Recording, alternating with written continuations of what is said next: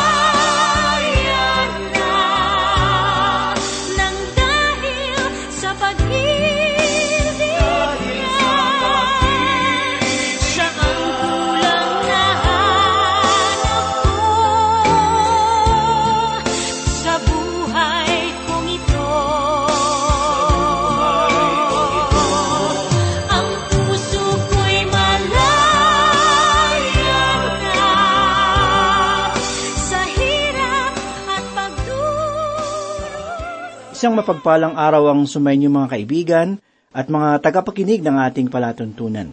Ako po si Pastor Dan Abangco. Samahan po ninyo ako at tayo ay matuto sa banal na salita ng Panginoon. Ang paksa na ating tatalakayin ay tungkol sa pag-ibig sa kapatid. Kahit anumang kulay ng kanyang balat o kung anuman ang kanyang kalagayan sa buhay, ang panalangin ni Apostol Pablo para sa mga taga-Tesalonika ay ang paglago ng mga mananampalataya roon sa kanilang pag-ibig. At ganoon din ay ibigin nila ang bawat isa.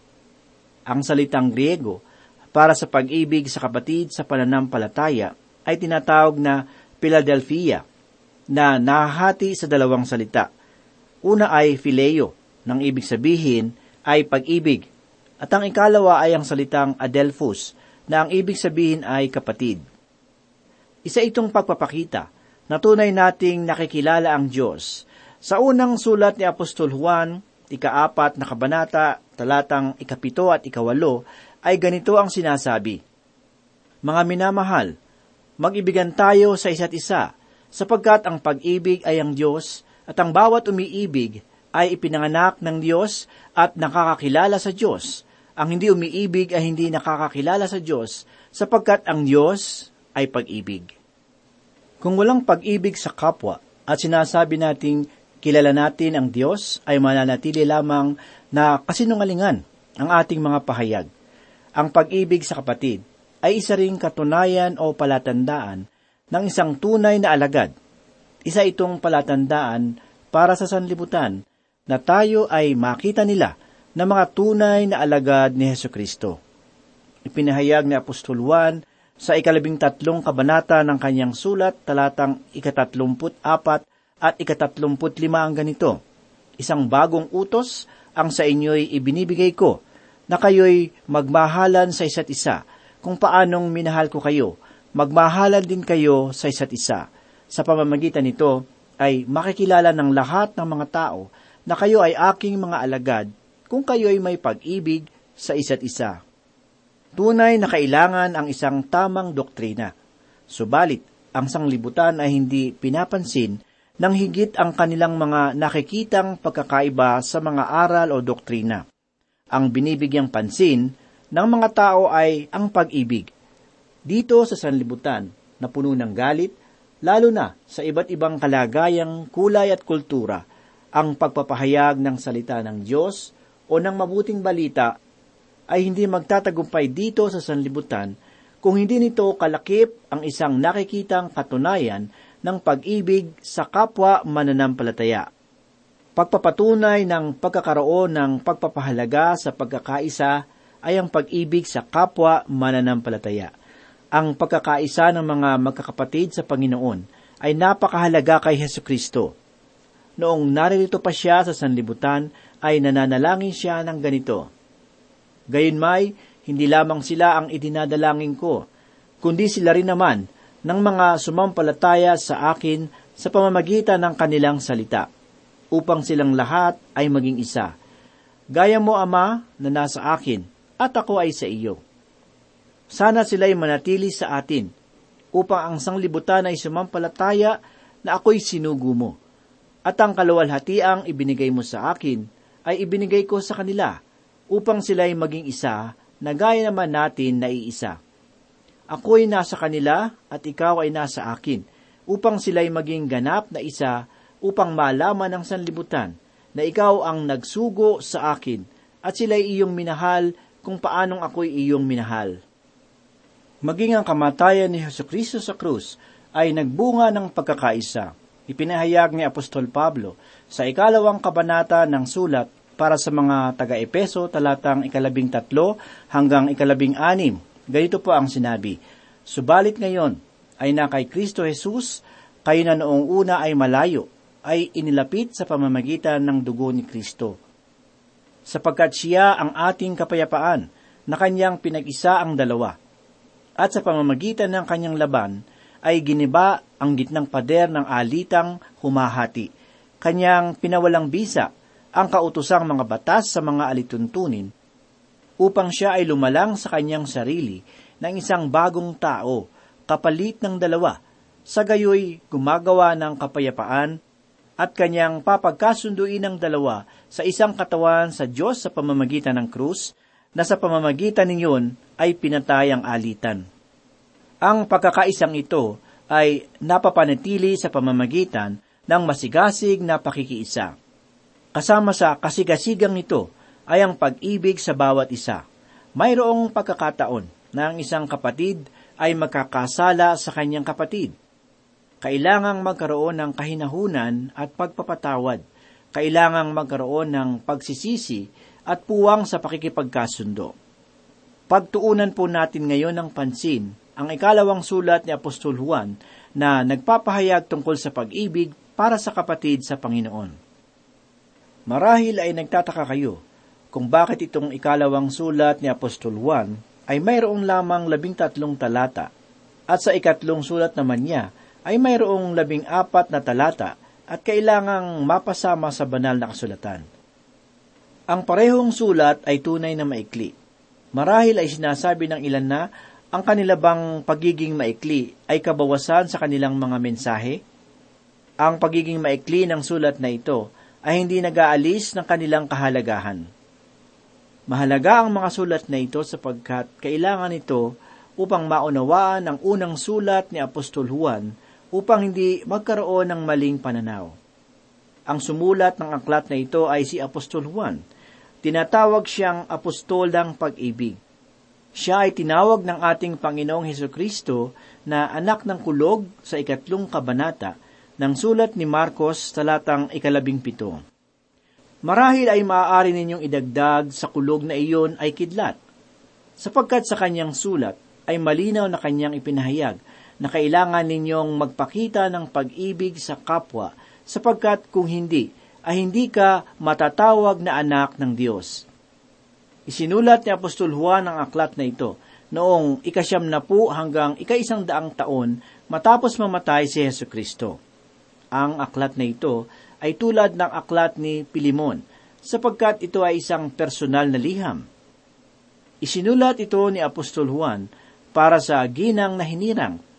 Madalas itanong na kung ang salitang hinirang sa wikang Griego ay isang katawagan o ito ba ay pangalan ng isang babaeng mananampalataya sa simbahan. Dapat ninyong alalahanin na si Juan ay isang apostol na sumulat sa pamilya ng Diyos.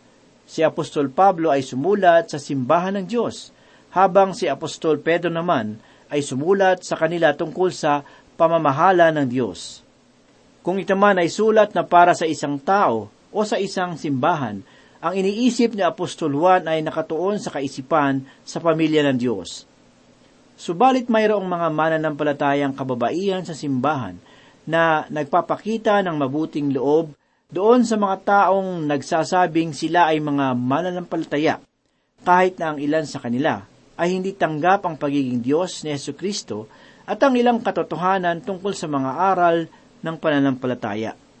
Nagbigay babala si Apostol Juan tungkol sa pagpapakita ng kabutihan sa ganitong uri ng mga tao. Ako ay naniniwala na ang katotohanan na nasa banal na kasulatan ay isang bagay na makabuluhang ipaglaban. Kung sinasabi ko na katotohanan ang ibig kong sabihin, ay tunay na ang banal na kasulatan ay mga salita ng Diyos at wala iyong pag-aalinlangan sa aking isip. Ang ikalawang bagay na mayroong kahalagahan ay ang pagiging Diyos ni Yesu Kristo at ang kanyang ginawa sa krus para sa atin. Ang salitang nagsisilbing susi sa sulat na ito ni Apostol Juan ay pag-ibig. Subalit ang pag-ibig na ito ay nakapaloob lamang sa pamilya ng Diyos. Ang mga munting anak ay kailangang mag-ibigan sa bawat isa sa loob ng pamilya ng Diyos. Iniibig niya si Yesu Kristo at ang kanyang kapatid sa pananampalataya. Kung paano mag-ibigan ang mga anak ng Diyos sa bawat isa, ay siyang buod ng liham na ito. Makatutulong para sa atin na balikan ang unang sulat ni Apostol Juan sa ikatlong kabanata, talatang ikasampu, na ganito po ang sinasabi. Sa ganito nahayag ang mga anak ng Diyos at ang mga anak ng Diablo. Ang sinumang hindi gumagawa ng katwiran ay hindi sa Diyos, pati ang hindi umiibig sa kanyang kapatid. Kung hindi ninyo ipinamumuhay ang katwiran sa inyong mga buhay, ay hindi kayo sa Diyos. Iyon ang panlabas na tatak ng isang anak ng Diyos. Kailangang makilala ninyo si Yesu Kristo bilang inyong tagapagligtas at ang katunayan nito para sa ibang tao ay sa pamamagitan ng inyong pagpapakita ng katwiran sa inyong mga buhay. Ipinahayag ni Apostol Juan na masasabi mo na ang isang tao ay isang tunay na mananampalataya sa pamamagitan ng kanyang matuwid na pamumuhay at sa kanyang pag-ibig sa iba pang mananampalataya. Nang sundin natin ang mabuting balita, ang ating mga kaluluwa ay pinaging dalisay upang may tunay na pag-ibig para sa kapatid sa pananampalataya. Ang nagtuturo sa atin upang umibig ay ang ating Ama sa Langit sa pamamagitan ng pagbibigay niya sa atin ng kanyang bugtong na anak upang maging kabayaran ng ating mga kasalanan. Ang anak naman ay nagpamalas ng tunay na pag-ibig sa kusang loob na pagbibigay ng kanyang buhay para sa atin. Ito ay isang gawain na kinakailangang malinang. Isang bagay na maaari nating gawin ay ituon ang ating pansin sa pag-ibig at pag-aalay ni Heso Kristo sa kanyang sarili para sa atin. Kung higit natin itong pagtutuunan ng pansin, ay mas maunawaan natin ang ibig sabihin ng pag-ibig sa kapwa mananampalataya. Tulad ng ipinahayag ng ating Panginoon sa sulat ni Juan na ganito po ang sinasabi, Mag-ibigan kayo sa bawat isa tulad ng pag-ibig ko sa inyo.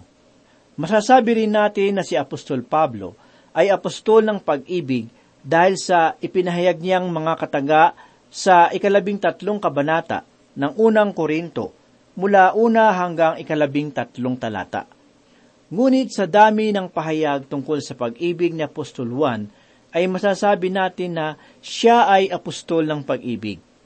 Nakita na natin na ipinahayag ni Apostol Juan na ang pag-ibig ay isang katunayan ng pagsunod sa ilaw. Saglit po nating basahin ang ipinahayag ni Apostol Juan sa unang kabanata ng kanyang unang sulat mula ikalima hanggang ikapitong talata. Ganito po ang sinasabi.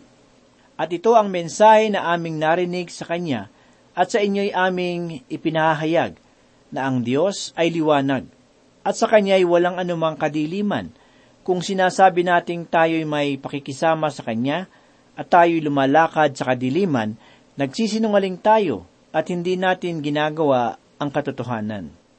Ngunit kung tayo'y lumalakad sa liwanag, na tulad niya na nasa liwanag, may pakikisama tayo sa isa't isa at ang dugo ni Heso Kristo na kanyang anak ang lumilinis sa atin sa lahat ng kasalanan.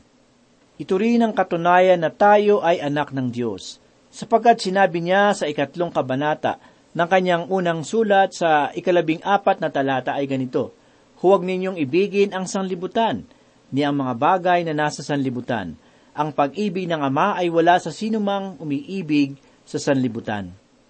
Natalakay na rin ni Apostol Juan ang ibig sabihin ng pag-ibig na matatagpuan sa ikatlong kabanata ng unang niyang sulat talatang labing anim. Ganito po ang sinasabi, dito natin nakikilala ang pag-ibig sapagkat ibinigay niya ang kanyang buhay alang-alang sa atin at nararapat nating ibigay ang ating mga buhay alang-alang sa mga kapatid. Ang kabuluhan ng pag-ibig para sa kanya ay ganito, Mga munting anak, huwag tayong umibig sa salita, ni sa dila kundi sa gawa at sa katotohanan. Dito natin makikilala na tayo ay mula sa katotohanan – at magkakaroon ng kapanatagan ng ating mga puso sa harapan niya. Mga giliw na tagapakinig, ang pag-ibig sa kapwa mananampalataya ay isang palatandaan ng pagiging anak ng Diyos. Una ay nais kong sabihin na dapat nating mahalin ang isa't isa sapagkat ang Diyos ay pag-ibig. Sa wikang Griego, ang pag-ibig na mula sa Diyos ay tinatawag na agape sa wikang Griego. Hindi naman ibig sabihin nito na kinalimutan na nito ang kasalanan ng tao sapagkat siya rin ay ilaw. Pakinggan natin ang ipinahayag sa unang kabanata ng kanyang unang sulat sa ikalima at ikaanim na talata. At ito ang mensahe na aming narinig sa kanya at sa inyo'y aming ipinapahayag na ang Diyos ay liwanag at sa kanya'y walang anumang kadiliman. Kung sinasabi nating tayo'y may pakikisama sa kanya at tayo'y lumalakad sa kadiliman, nagsisinungaling tayo at hindi natin ginagawa ang katotohanan. Yung mga tao na umiibig ay nagpapakita ng kanilang pagiging anak ng Diyos. Ipinapakita nila na sila ay anak ng Diyos at nakikilala nila ang kanilang ama. Subalit, kung siya ay hindi umiibig na tulad ng sa Diyos, ay nangangahulugan lamang na hindi pa nila lubos nakikilala ang Diyos. Mga kaibigan, ang pagmamahal sa kapwa mananampalataya ay naipapaliwanag sa pamamagitan ng pag-ibig ng Diyos. Ipinakita ng Diyos ang kanyang pag-ibig sa pamamagitan ng pagsusugo niya sa kanyang anak dito sa sanlibutan. Sandali po nating basahin ang ipinahayag sa ikatlong kabanata ng sulat ni Juan mula ikalabing anim hanggang ikalabing walong talata. Ganito po ang sinasabi, sapagkat gayon na lamang ang pagsinta ng Diyos sa sanlibutan na ibinigay niya ang kanyang bugtong na anak upang ang sino man sa kanya'y sumampalataya ay huwag mapahamak kundi magkaroon ng buhay na walang hanggan. Sapagkat hindi sinugo ng Diyos ang anak sa sanlibutan upang hatulan ang sanlibutan, kundi upang ang sanlibutan ay maligtas sa pamamagitan niya. Ang sumasampalataya sa Kanya ay hindi hinahatulan. Ang hindi sumasampalataya ay hinatulan na, sapagkat hindi siya sumampalataya sa pangalan ng bugtong na anak ng Diyos. Mga giliw na tagapakinig, pinadala ng Diyos ang kanyang bugtong na anak, hindi sa dahilang iniibig natin siya, kundi sa dahilang tayo ay kanyang iniibig. Sa ikalimang kabanata ng Roma talatang ikawalo, ay sinabi ni Apostol Pablo ang ganito, Subalit, pinatutunayan ng Diyos ang kanyang pag-ibig sa atin, na noong tayo'y mga makasalanan pa, si Kristo ay namatay para sa atin. Mayroong dalawang dahilan kung bakit ipinadala ng Diyos ang kanyang bugtong na anak. Una, upang tayo ay mabuhay sa pamamagitan ni Heso Kristo. Iyan ang ipinahayag ni Apostol Juan sa ikasampung kabanata talatang ikasampu na kanyang sulat na ganito po ang sinasabi, ang magnanakaw ay dumarating lamang upang magnakaw, pumatay at pumuksa. Ako'y pumarito upang sila'y magkaroon ng buhay at magkaroon nito ng may kasaganaan. Ang ikalawa namang dahilan ay matatagpuan natin sa ikaapat na kabanata ng unang sulat ni Apostol Juan, talatang ikasampu. Kanya pong sinabi ang ganito, Narito ang pag-ibig, hindi sa tayo'y umiibig sa Diyos, kundi siya ang umibig sa atin at sinugo ang kanyang anak na pantubos sa ating mga kasalanan. Hindi lamang namatay si Yesu Kristo upang maging kapatawaran ng kasalanan, kundi upang magbigay din ng bagong buhay. Ito ang uri ng pag-ibig na dapat nating taglayin, sapagkat ito ang uri ng pag-ibig na ibinibigay sa atin ni Heso Kristo. Kaya't ito rin ang pag-ibig na kailangan nating ipakita sa bawat isa.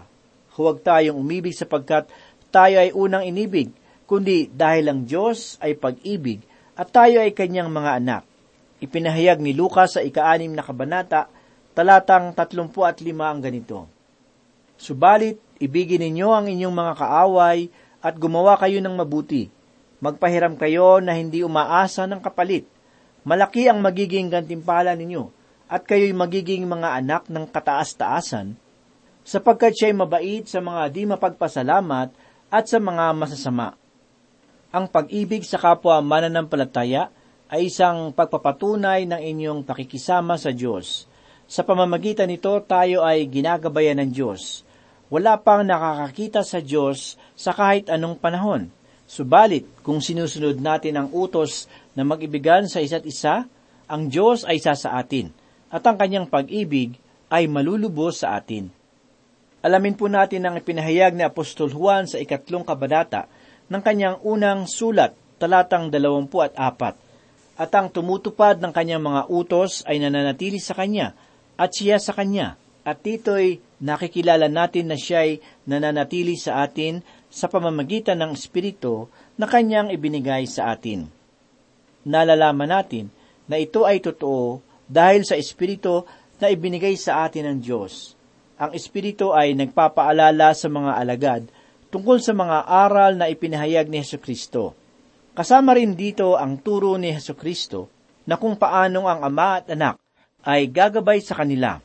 Matatagpuan natin ito sa ikalabing apat na kabanata ng sulat ni Juan mula ikadalawamput isa hanggang ikadalawamput tatlo.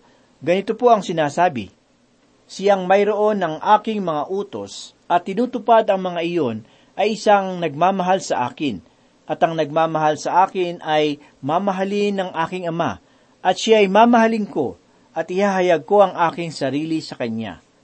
Si Judas, hindi ang Iskaryote, ang nagsabi sa kanya, Panginoon, paano mong iahayag ang iyong sarili sa amin at hindi sa sanlibutan? Sumagot si Jesus sa kanya, kung ang isang tao ay nagmamahal sa akin, ay kanyang tutuparin ng aking salita, at siya ay mamahalin ng aking ama, at kami lalapit sa kanya, at kami gagawa ng tahanang kasama niya. Nagpatotoo ang mga alagad na ipinadala ng Diyos ang kanyang anak upang maging ating tagapagligtas. Kaya't dapat nakahanda rin tayong ipahayag na si Heso Kristo ay anak ng Diyos. Kung gayon, ay nalalaman at naniniwala sa pag-ibig na ipinahayag sa atin ng Diyos sa pamamagitan ng pagsusugo ng kanyang anak dito sa sanlibutan para sa atin. Kailangan nating tanggapin ang dalawang pananaw mula sa banal na kasulatan. Una, ang Diyos ay pag-ibig. At ang ikalawa, ang Diyos ay gumagabay at ang Diyos ay nasa Kanya. Sa paglalim ng ating pangunawa sa kapwa mananampalataya, at pagtagal sa pagiging isang mananampalataya, ay nagkaroon tayo ng lakas ng loob sa panahon ng paghuhukom. Ang kalakasan ng loob na iyon ay magmumula sa pagkaunawa na tayo bilang kanyang mga anak ay tulad niya noong siya ay narito pa sa sanlibutan. Mga kaibigan, marami pang ibang utos ang ating Panginoon na dapat nating sundin. Ngunit, wala nang higit na mahalaga bilang mga anak ng Diyos sa utos na ito. Ito ang aking utos, na kayo'y magmahalan sa isa't isa, gaya ng pagmamahal ko sa inyo. Manalangin po tayo. Muli kami po ay nagpapasalamat, Panginoon, sa pagpapala ng iyong banal na salita. Ito po ay muling nagbigay sa amin ng kalakasan ng aming kaluluwa at nagpatibay ng aming pananampalataya sa iyo. Tulungan mo po kami na maging masunurin sa iyong mga salita at tulungan po kami na maging mabuting patotoo sa aming kapwa. Ito po ang aming samot na langin sa pangalan ni Jesus. Amen. Naway manahan sa ating puso ang diwa ni Kristo Jesus. Nawa tayo ay magiging matatag sa ating pag-ibig upang ating maunawaan dakila niyang pagmamahal. Sa bawat araw ng Sarili natin maugat sa pag-ibig ng Panginoon.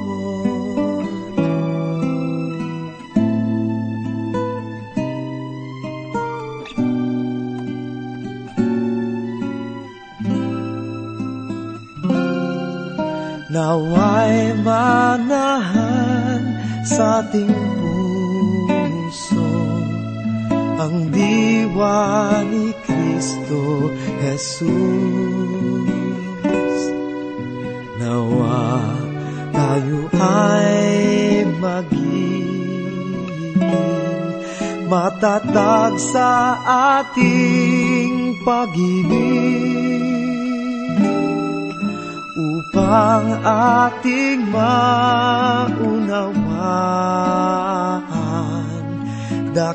dakila niyang pagmamahal sa bawat araw ng buhay sarili natin maugat sa pag-ibig ng Panginoon.